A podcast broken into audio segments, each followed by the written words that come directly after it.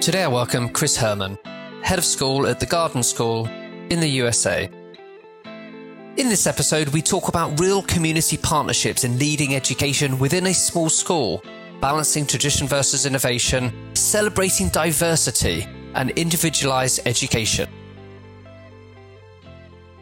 I want to talk about Garden School. It's a competitive New York City independent school. How is Garden School able to maintain this identity while keeping its tuition low? We're really fortunate to have a board who has always been really squarely focused on access. And so we benchmark at 50% of what most schools or 50% of the average tuition. You know, and as a result, one of the things that makes us so special is we have this really humble community. Parents are really humble. We're really a school for modest people who also prioritize education. So they're making a great sacrifice to be here, but they're not bankrupted by our tuition.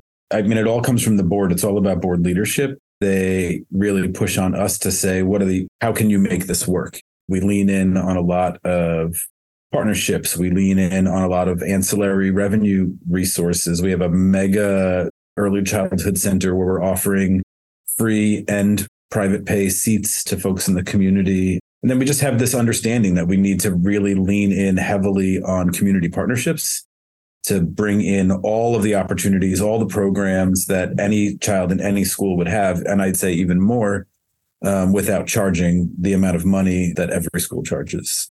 And what partnerships do the Garden School leverage? You mentioned quite a lot in the community. We are partnered with a local arts organization, for example, that brings so instead of having a, another five art teachers, we have industry professionals coming in as visiting artists. Um, it's a partnership where they get to use our facilities after school. In exchange, they teach photography, 2D digital design, media studies, another group that comes in and does portfolio art and advanced painting, partnerships with Carnegie Mellon University for their coding program. We partnered up with the Drexel University's Close School for Entrepreneurship to do some branding and social media marketing work for us. We became a case study for them. We also became a case study for a bunch of math graduate level architectural programs in the city at five or six different universities. And so they came in and helped redesign all of our spaces. Um, so these are things that would cost a lot of money in the pre capital project phase, in the planning phase that we are able to do for free. And, you know, those students at those schools get this real life experience and they get to see their designs come to life on our campus. We have a really wonderful partnership with the New York City Department of Education where we're providing all those early childhood programming, all those early childhood programs for about 210 families. And then most recently, we just signed up to partner with the South Korean government and the Boston in their East Coast Economic Free Zone and Boston Education World, which is a firm out of Boston. Um, and we're going to be opening a satellite campus in South Korea. All magical things are happening really intense programming opportunities for kids, but without heavy costs. I can really see how these partnerships make a massive difference to your community. In my head, I'm thinking about logistics, managing it, continuity, curriculum design, getting access to the talent so that's local, that's A, willing, B, that can do it at the right time. How do you go about setting that up as a system for education? And then how do you make sure there's continuity? Because obviously they're giving up their time, that's their livelihood, but it's a great way of showing what's going on. But at some point they may decide to go, look, I just, I don't want to do this anymore. How do you make sure there's continuity? Because it's such a great idea.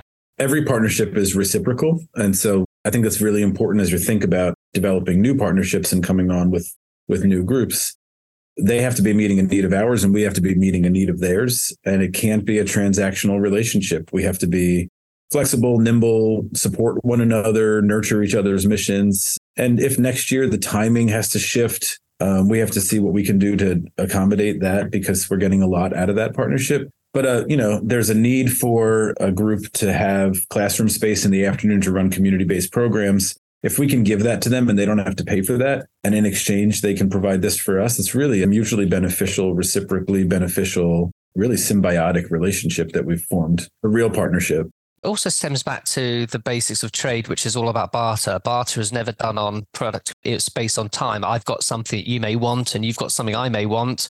Rather than us transacting in cash, actually, why don't we trade specialities and things that you're doing? I'm excited because you know you're a small school, and for small schools to be able to enact so much change is fantastic.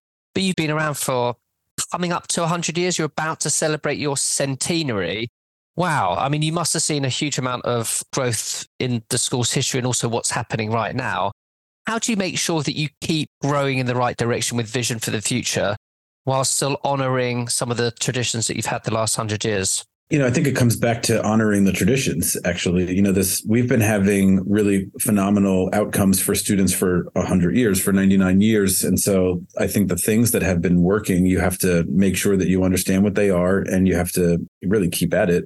The landscape is also shifting all the time. And so what creates success really, you know, the most optimal outcomes for a student changing. It's changing every year. And so I think we have honoring the things that continue to be very relevant and then following the breadcrumbs to what are universities looking for out of students? What are employers looking for out of students? What are students looking for out of schools? And I think, you know, just that being flexible, it turns out that a lot of things remain relevant that schools have been doing for a long time. And so we owe it to ourselves to think about what those are, what we've been doing.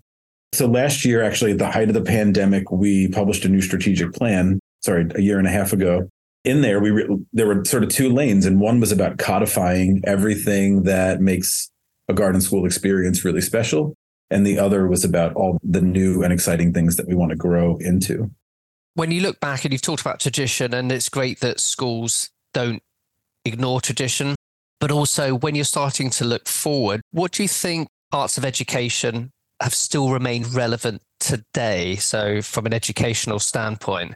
There are aspects of math that actually really haven't changed for like 2500 years. And so i th- actually think that some of the some of the things that archimedes was doing back in greece remain very relevant i think that some of the nature of deep analysis and intellectual discourse that we could trace back to the agora and socrates also still remain very relevant those are important. I also I look back to the photos of our school. We have in our lobby, we have the a picture of every graduating class, all 90 plus of them you know, when I see the images of what these students were doing in 1927, 1935, you know, what they were engaged in was a really well rounded education. And so I think the most relevant parts of what still make a high quality program is understanding that students need to have be well versed in literature well versed in humanities and the sciences pursue advanced stem they also need to have really novel wonderful experiences with the arts and with athletics and you know and, and have all of these really great experiences. I think that we're we're in a time where schools and families in general we're really,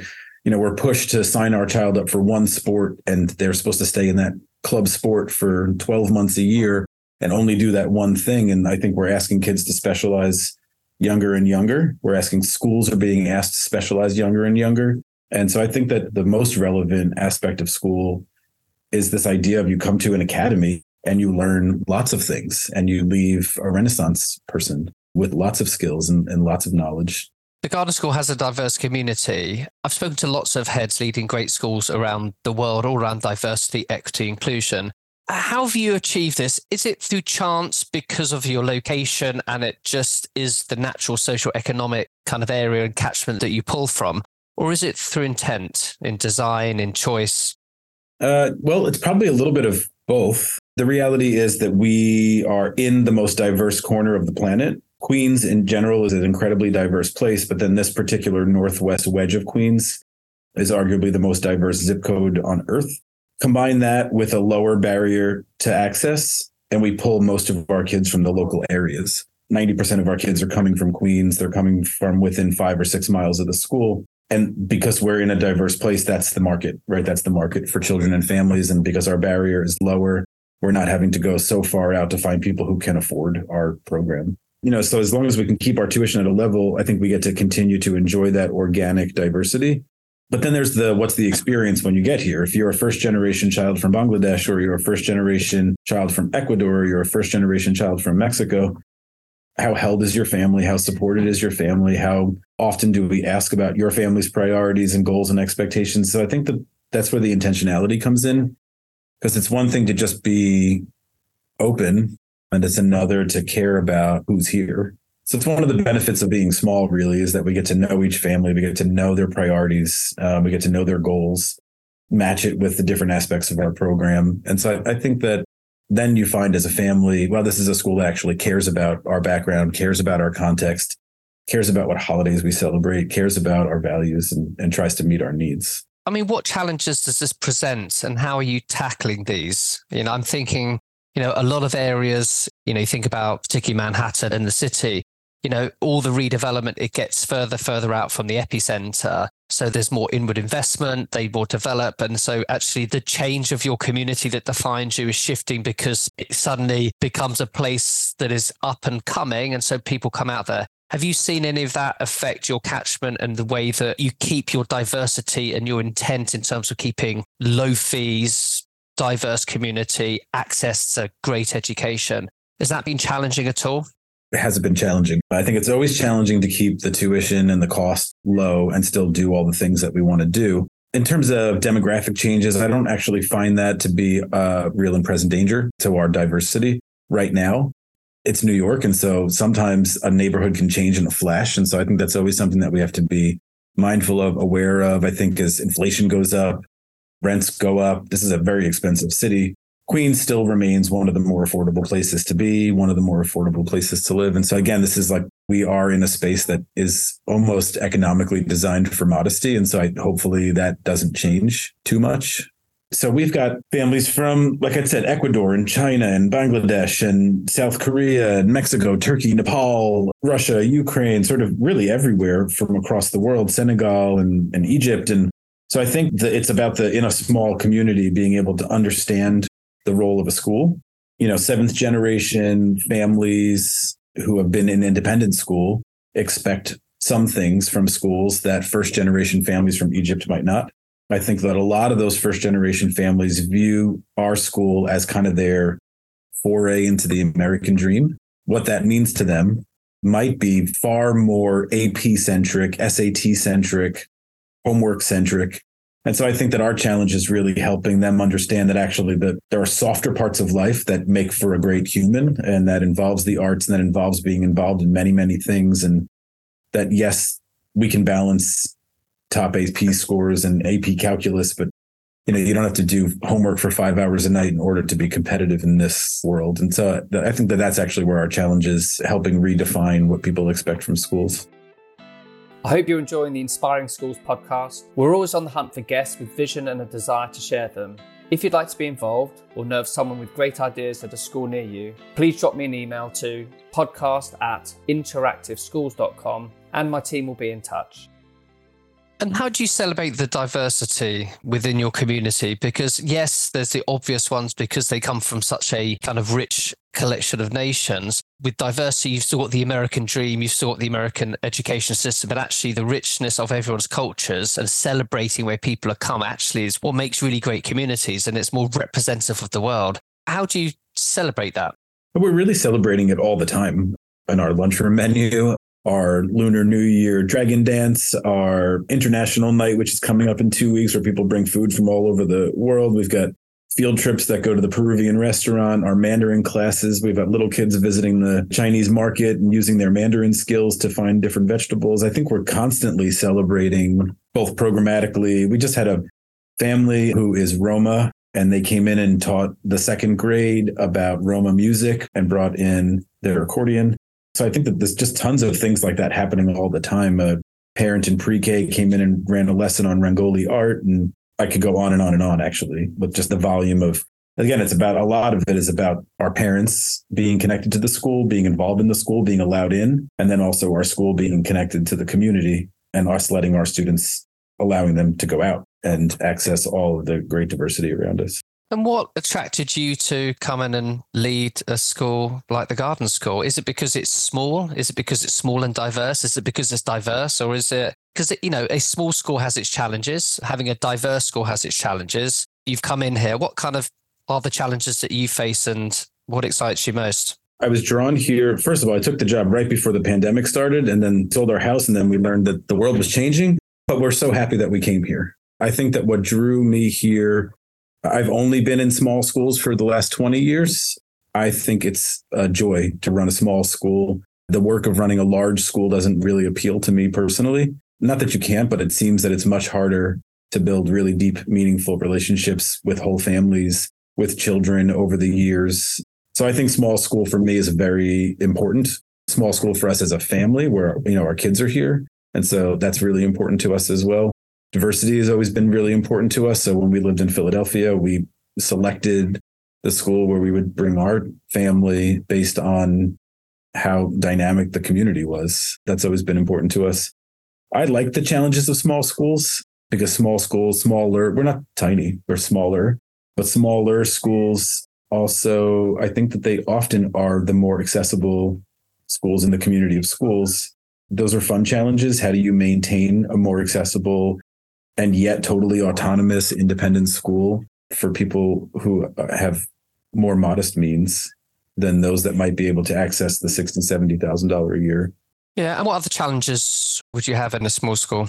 I think they're often logistical, to be honest with you, especially as you work with older students. It's about if we only have two sections of AP calculus, it's about scheduling those so that they don't lock your schedule up. I think it's also logistical when you have 125 students in your high school, you really want to make sure that students feel they've got a lot of social fluidity and that they can interact with lots of different people. Often for me, it comes back to scheduling in really unique and novel ways, which maybe comes back to the beginning of our conversation around the role of the arts and thinking about the creative process and looking at a schedule. Because you don't want the ninth graders to only see ninth graders in a class of 30. You want them to be exposed to lots of different people, build relationships across grades. And so that takes creative planning, takes novel scheduling. And you want everybody to have access to lots of programs that tap into their personal passions, their personal interests and talents and their strengths. And so you want to make sure that they're not limited by your size. And I think that oftentimes, you know, the menu gets limited by the amount of resources that you have, which is why we're so committed to these partnerships because we can expand the menu for students so they can sort of have whatever they want. And how do you provide so this individualized education? Because you're a smaller school, so you know you talk about it having this individualized education. You know, how individual is it? Well, I think some people mistake, and I don't know if this is the case where you are, but in America, some people mistake quote individualized education for special education. The nomenclature that I'm a little more comfortable with is around personalized education. I think it's unfortunate that the word individualized has sort of come to mean something that not necessarily what it was intended. But I think the most important foundation to personalized learning is knowing the individual. That's one of our great gifts as a smaller school. You know, for years, students have been going to schools that are designed and they show up and attend, and it has nothing to do with them. Here, we're actually designing our program around the children that we have and then evolving to follow their interests, their strengths, their passions, their goals. That's just different. You know, it's different than a large setting where you often organize children based on their alphabetical order of their last name. And that's how you decide which history class they go to or which science section they go in. Know, that's how we've been thinking about growing a lot of our new programs. We've selected which ones to prioritize based on the students that we have. Can't do everything all at once. Let's push on engineering this year. Let's push on the arts this year. Let's push on strings this year based on the students that we know are here right now and who are going to benefit from that in the next year, the next two years, the next three years. And so they get to see their actual interests, strengths, and talents reflected in the schedule next year. So we can say to them, What do you want? They can tell us, and then we do it, which is a, the most personalized learning that I can think of. Yeah, it's amazing because, you know, it's what you want for any one of your children is to go off and thrive, to enjoy what they're learning. And too often you get in a system of education where you have to go with the horde and you know you have to go down a direction because that's the conveyor belt that's going to take you here to the point that you need to matriculate and go off to college or go somewhere else. So and schools always find it difficult to break away from that. You must have some outliers in that because you know in terms of the if it's a normal distribution you're going to kind of get the majority in there who maybe want to get into the engineering side. How do you deal with the outliers? Because there'll always be exceptions who are kind of like it's not quite what i want to do. Is that sort of natural selection and maybe they look elsewhere or do you look at ways in which to even look at the ones at either end of the curve? I mean, we're not doing only one thing at a time. So I think that, you know, while we're investing in engineering, let's imagine last year we may have invested $10,000 in an engineering program and $2,000 in the arts. And then we'll lean in on our partnerships to make sure that the opportunities are there for the other things. I think it's just about choice. It's about having an appropriate menu. So, you know, for 120 students in our upper division, they have a choice one period of the day between theater, vocal, visual arts, media arts, advanced painting and drawing, robotics, engineering, uh, you know, just many, many things. And so it's, it's, I think that we cover a wide enough range of passion areas that everybody can have their needs met. I suppose if someone came in and said, I really want something, I don't know, fencing, I actually think that we would try to make it happen if we could. If they want something that requires significant investment, I think we would look for a partner. We would try to make it happen. We try not to say no. And a lot of the time, anyway, I can imagine that you have to balance off whether it's the science, the humanities, the arts. You've got to have a sort of balance anyway, because you can't all just go down one direction because you will always naturally kind of deselect some students. Is it easy to measure success? Is success the access to the next level of education? Is success beyond that, where you look at, you know, all of your alum and where they've gone and who they've become? And just wondered whether or not you have that, not necessarily as analytical stuff, but is there another way you measure it? Uh, you know, there are ways to quantify successful acquisition of content knowledge. When I think about, you know, that might be a standardized assessment. We don't do too many of those our students take APs, they take SATs, they matriculate to really exceptional colleges. That's always a good endorsement of your program and sort of the portrait of the graduate that you're producing. There's also just how happy is your community?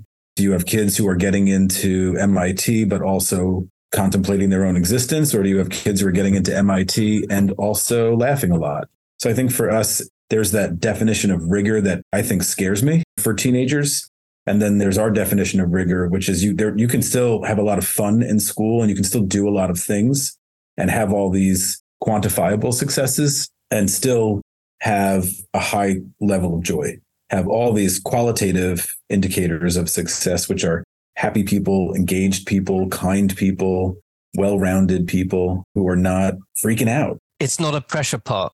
The research definitely shows that happy kids perform better because they relax into an environment, they're enjoying the learning experience that they're going through, they apply themselves better. And if everyone's bought into it, then results will come. It's when you're driven trying to get so much content in to get across this barrier to get to the next stage and just don't think it's relevant for now. And moving forward, um, we have to shake it up. Well, I think you really, you know, hit the nail on the head there with, you know, neuroscience, neuro research says that people do better when they are relaxed. Our frontal lobes can be fogged with stress because we can't hear as well. We can't process information as well. We can't learn and produce responses as well. And so, you know, happy kids really are better off. Happy kids really are able to do math better. And I actually think that coming back to some of those enrichment programs, they help produce happy kids. And so if we invest academic real estate in those times of the day for things like the arts and music and robotics and dance and fitness and all these other wonderful programs that kids do better in math. They do better in literature. They do better in some of the harder, more traditional subjects if they have all this joy from the softer classes. I want to wrap up by asking you to look into your crystal ball and you know what would the future of education look like to you in the next 50 years by 2050 let's say I think there are lots of schools that are trying really novel things. I see some really innovative practices coming out of public ed, out of magnet schools, out of site select schools in, in big cities. You know, one thing that I hope we will see is moving away from the giant school model where tens of thousands of kids are supervised and thought of under one mega umbrella. I think that some of the bigger schools in New York City and Philadelphia and Los Angeles are already doing really interesting work where they're taking that big school of 2000 kids and creating sort of sub schools within the school so that they can get to know students on a deeper level, understand their needs, their strengths, their priorities, and personalize their learning. Uh, I think technology is obviously a big game changer. You know, who knows what the future of virtual reality is going to be in the classroom. I get excited about all of that. I love walking into first grade and watching you know kids with VR goggles on doing you know a, a virtual field trip to somewhere or you know dissecting something in another space. Uh, so I think that we'll get to see a lot of that. And I think that also coming out of the pandemic, we learned that schools can be far more nimble, far more flexible, um, far more individualized or personalized than I think we gave ourselves credit for before. You know, I think we took whole organizations and turned them on their heads overnight to just provide basic education, I think that there's a lot to take away from that, that we can actually have massive change very quickly and quality programs can come out of that. We don't have to be afraid of that kind of flexibility and, and nimbleness. You can connect with me on Twitter, Instagram, and via LinkedIn. Remember, keep inspiring schools. We need more future school thinking now.